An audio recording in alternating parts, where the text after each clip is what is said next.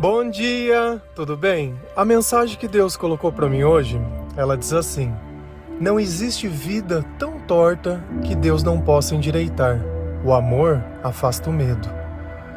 Senhor, tende misericórdia de nós. Perdoa, Pai, todos os nossos pecados. Livra-nos de todo mal. Nos afasta de tudo aquilo que não vem de ti. Nós agradecemos, Senhor, por mais esse dia, pelo alimento, pela palavra pela presença. Aceita, Senhor, essa nossa oração, esse nosso louvor, pois nós te amamos, bendizemos, adoramos. Somente tu é o nosso Deus e em ti confiamos.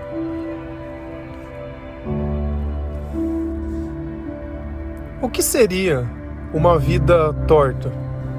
O que seria endireitar a nossa vida?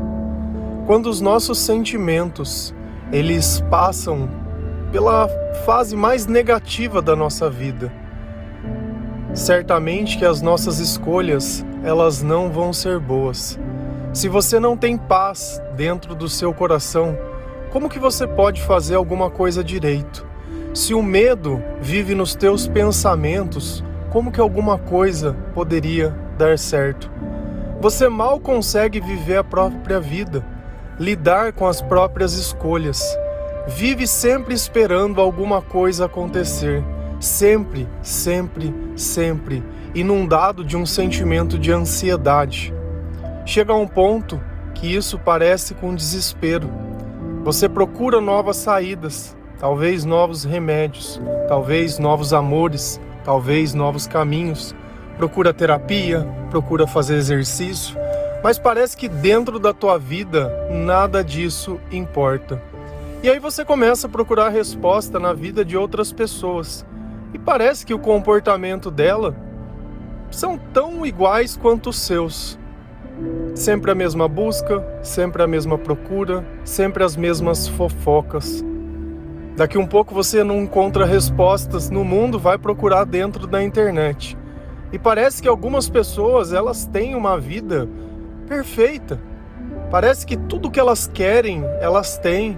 Olha a pele dela, olha os olhos, olha as roupas, olha as viagens, e você de repente se encontra dentro de um quarto, de uma casa simples, de um trabalho mediano. Não sabe o valor das coisas que tem. Nunca sobra dinheiro, nunca, nunca tem nada. Todo relacionamento que começa parece que tão rápido termina. As pessoas elas simplesmente não conseguem ficar perto de você. E aí a gente vai tentando se encontrar dentro desse mundo. E parece que não tem lugar para nós. Parece que a gente não é daqui. E agora? Como que a gente resolve esse problema? Ah, já sei. Vamos sair, vamos festar, vamos beber, vamos para orgia. Vamos se entregar, a vida é curta, carpe diem. Vamos, vamos fazer tudo o que quiser. Não vamos negar nenhum desejo ao nosso coração. Tá bom. Daqui um pouco, começa a se ver com coceiras, começa a se ver com corrimento, começa a se ver com algum tipo de coisa que você não tinha. E a gente percebe que as outras pessoas elas também estão impuras. Se a gente não colocar um plastiquinho, né, quando a gente vai encostar de forma íntima com outra pessoa, a gente está correndo risco de pegar alguma coisa. E a gente percebe que também essa não é a solução. Porque quantas vezes a gente não deitou após tudo isso e se sentiu um lixo, se sentiu a última pessoa do mundo, não se sentiu digno de viver, esqueceu o valor da própria vida só que dessa vida torta a gente continua e vai seguindo. Você sabe por quê? Porque os nossos amigos estão todos nessa vida. E às vezes a gente olhava aquele pessoal da igreja, o quadrado, aqueles que não podiam fazer tudo, que não tinham liberdade, vivendo como você vivia. O que, que você viveu? O que, que você lembra da noite passada que você bebeu além? Talvez você lembre mais da ressaca do que de tudo que aconteceu. Você olha a agenda do seu celular, nome de pessoas que você nem se lembra mais. E é uma agenda enorme. Passa o zap, troca foto, troca mensagem. Ah, não é mais interessante. Bloqueia. vou atrás de alguma rede social, vou procurar alguém, mas nada disso resolve os teus sentimentos. Às vezes a gente parece que está contextualizando alguma coisa, mas isso é normal para todo mundo. E a gente acredita que o dia que encontrar alguém vai vir um príncipe no cavalo alado e toda essa bagunça que existe dentro de você simplesmente vai ser limpa, vai ser extirpada. E aí a gente coloca mais uma pessoa dentro do nosso problema. E mais uma pessoa que tem o mesmo problema. Ao invés de um problema, nós temos dois.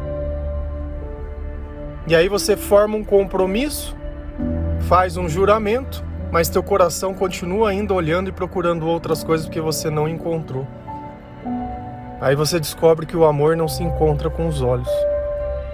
Se a gente vai lá na palavra de Deus em Marcos 4, versículo 16 e 17, a palavra ela diz assim: O povo que vivia nas trevas viu uma grande luz.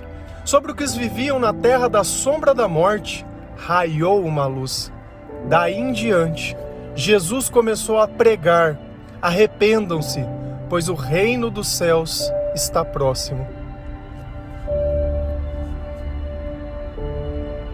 Dentro dessa vida que eu acabei de descrever, e eu ergo a minha mão dizendo: Olha, eu já vivi essa vida da forma mais completa.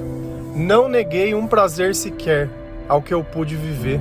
Não deixei de beber ou de fazer qualquer coisa que eu quisesse mas eu vivia no vale das sombras da morte. E assim como Jesus nos convida, o povo que vivia nas trevas viu uma grande luz. Algo começou a mudar. Algo começou a me chamar a minha atenção. Algo que eu não conhecia. Porque quando a luz ela aparece, ela revela todas as coisas. E aí você sabe o que a gente sente? Medo medo. Às vezes a frase ela parece fora de contexto. Não existe vida torta que Deus não possa endireitar. O amor afasta o medo. Mas a verdade é que quando a gente descobre o monstro que nós somos, nós ficamos com medo.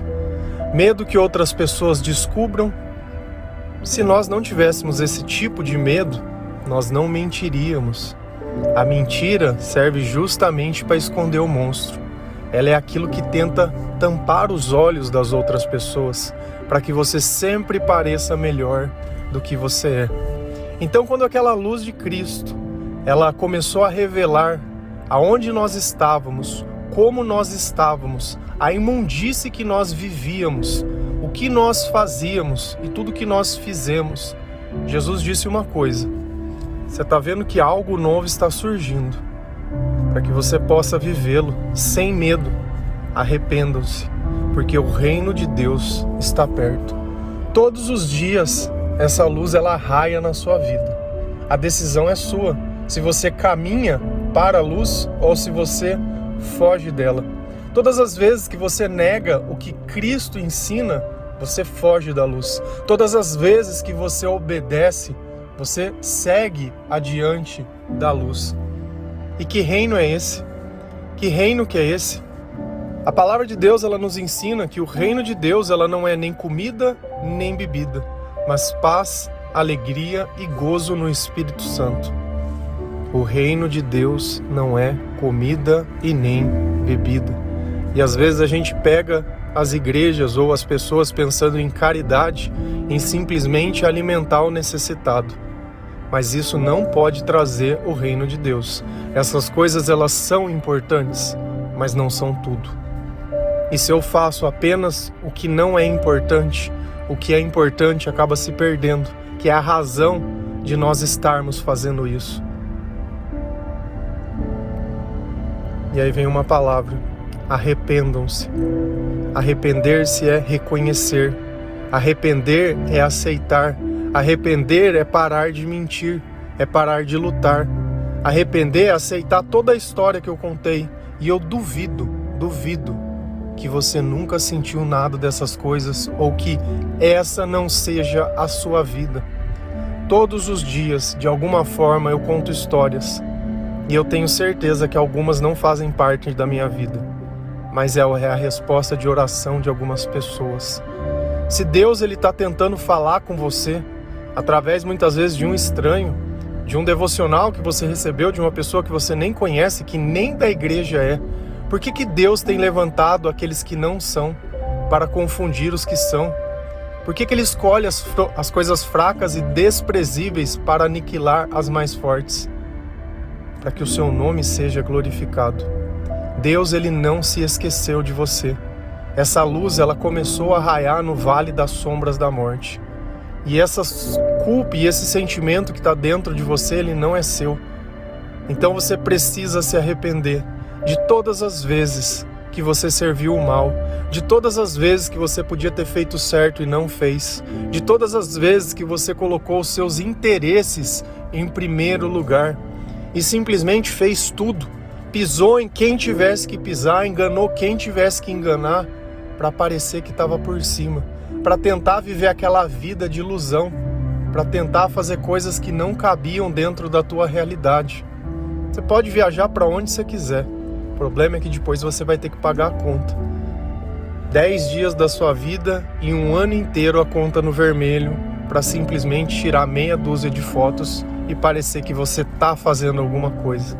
Será que isso é vida? Será que isso é necessário? Será que a paz que você busca é estar nesse lugar?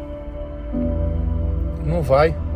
Não é o lugar que nós estamos, é com quem nós estamos, quem está dentro de nós, qual é a luz que nós seguimos?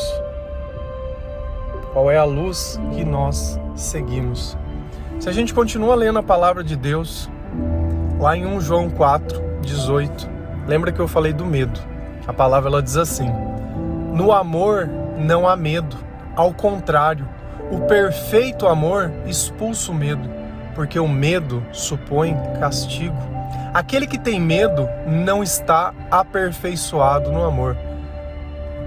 Quando a luz de Cristo brilha, nós sentimos medo. Isso demonstra que nós não estamos aperfeiçoados. Aqui nós vamos precisar tirar a palavra amor.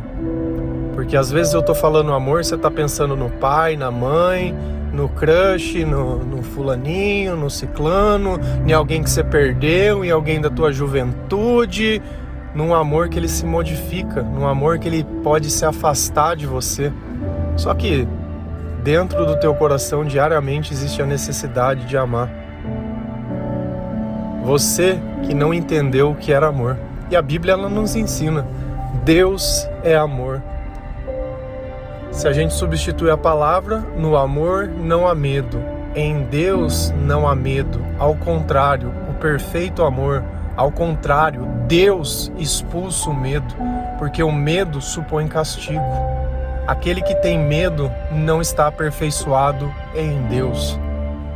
Deus ele não quer te castigar. Jesus ele veio para perdoar. Mas você precisa se arrepender, porque o castigo só existe para quem não se arrepende. Existe uma condição.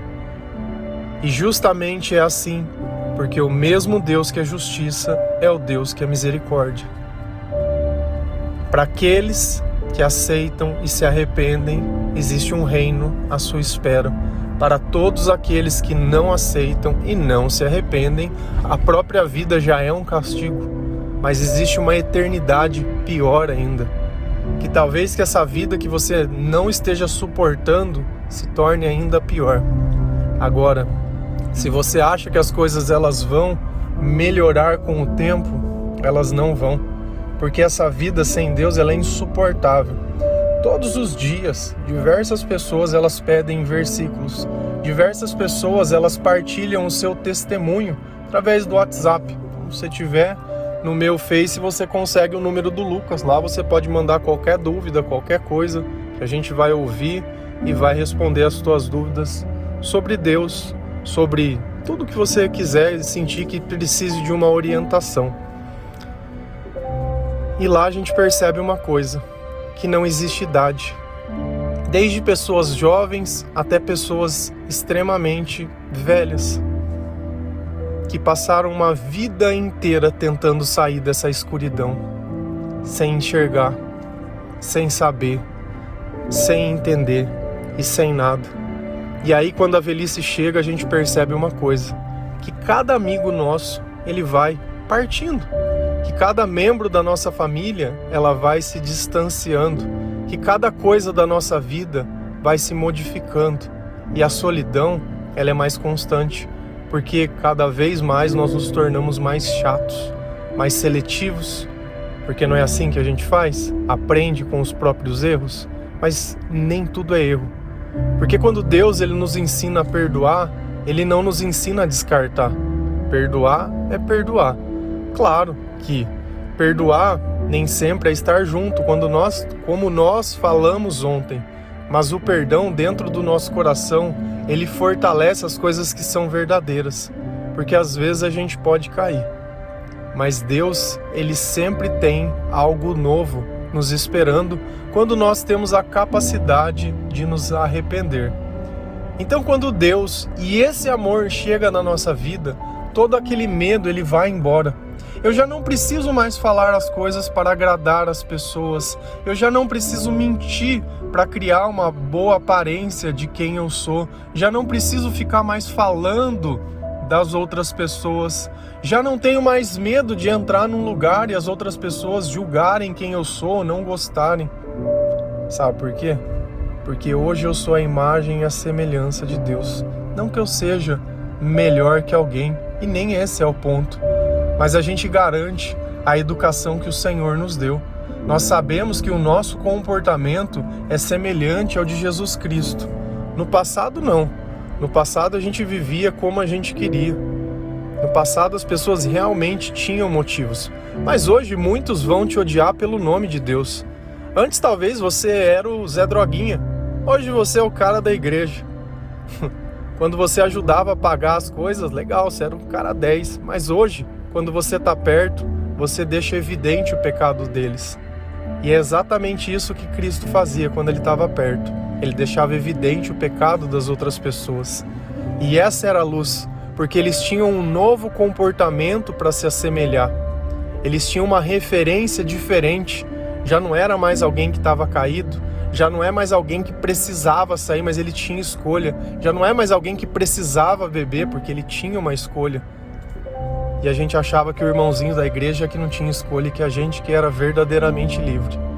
Isso não quer dizer que porque você é da igreja você se tornou um super-herói, porque o nosso Salvador chama Jesus Cristo. Então, de novo, não é o lugar que a gente está, mas é com quem a gente está. Por isso você pode seguir esse devocional da sua casa, ouvir a Bíblia todos os dias. Você pode pensar na sua vida e se tornar o amor e ser melhor só que talvez você não encontrou um lugar para você ir, uma igreja, não tem problema nenhum, porque o templo de Deus somos nós e nós praticamos o evangelho no mundo. A igreja talvez possa ficar aberta das sete às nove, eu não sei o horário. Tudo bem, tá lá aberta. E depois? Quem prega? Quem é a luz? Quem que vai pegar as pessoas? Quem que vai ajudar? E depois? Será que vai ter pastor que vai estar tá fazendo isso? Será que tem diácono que faz isso? Será que tem padre que depois que a, a porta fecha, que ele continua sendo padre?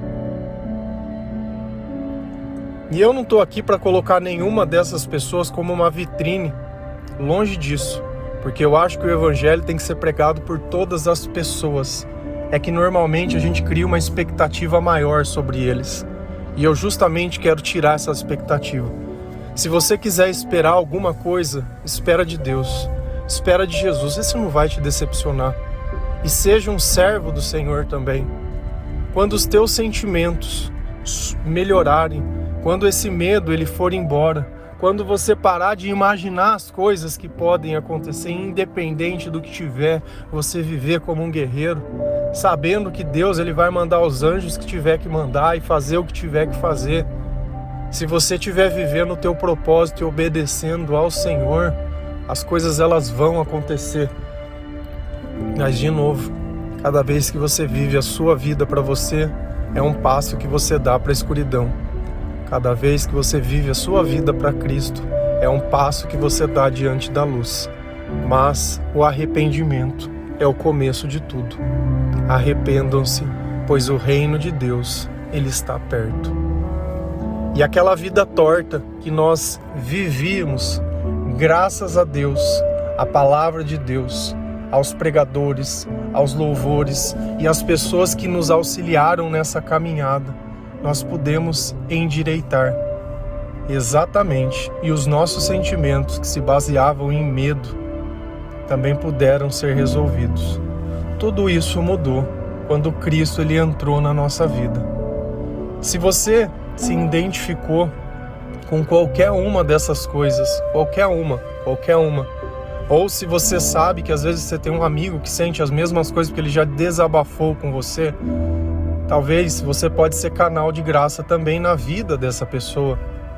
Você acha que essas mesmas palavras não fariam bem para ela?